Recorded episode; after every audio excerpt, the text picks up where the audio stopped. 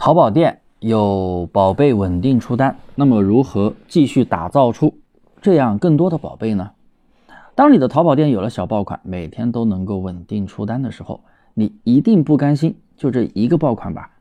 肯定还想打造出更多这样的宝贝。首先，我要先泼一盆冷水给你：一家淘宝店是不会有多个爆款出现的，因为有了另外的爆款出现，排第一的那个宝贝就一定会被压制流量。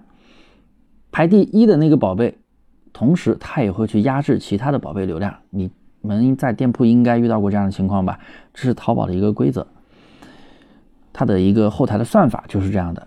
所以，那你会说，那我今天的课题不是跟这个矛盾了吗？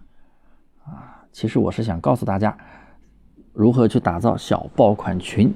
你要知道啊，一个爆款它是不会一直爆的，你都有生命周期。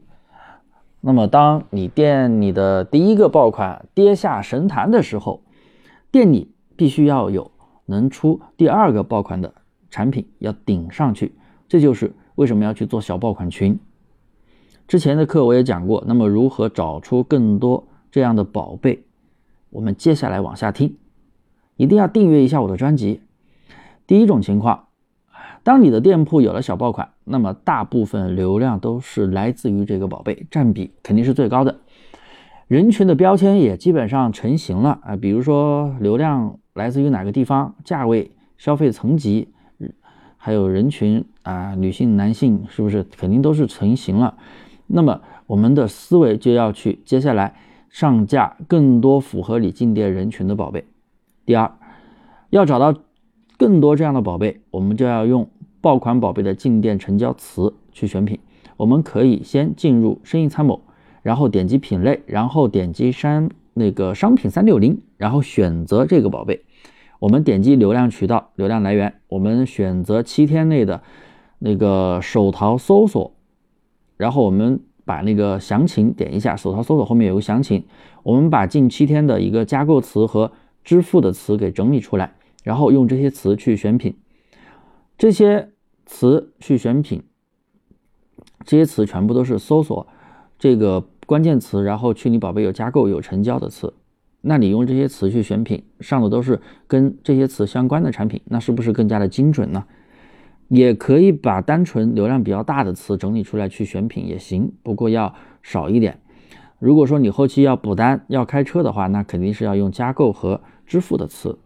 第三，我们这样搜词去选品。那么你选到的品肯定都是根据你店铺小爆款同类型的一些产品，因为都是相关的关键词嘛。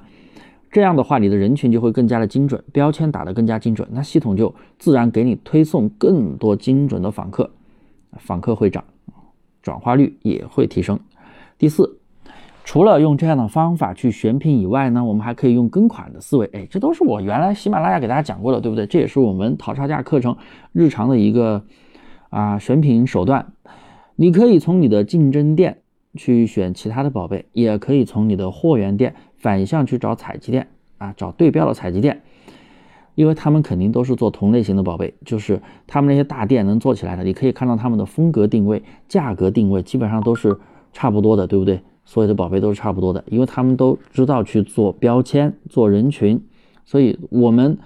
作为淘宝无货源，也是要去做这些东西的，因为很多做淘宝无货源的都是没有做过电商运营的，所以我们要在电商运营的角度去考虑这个问题。然后我们用这样的跟款的思维，也会发现选品哇，好轻松呀。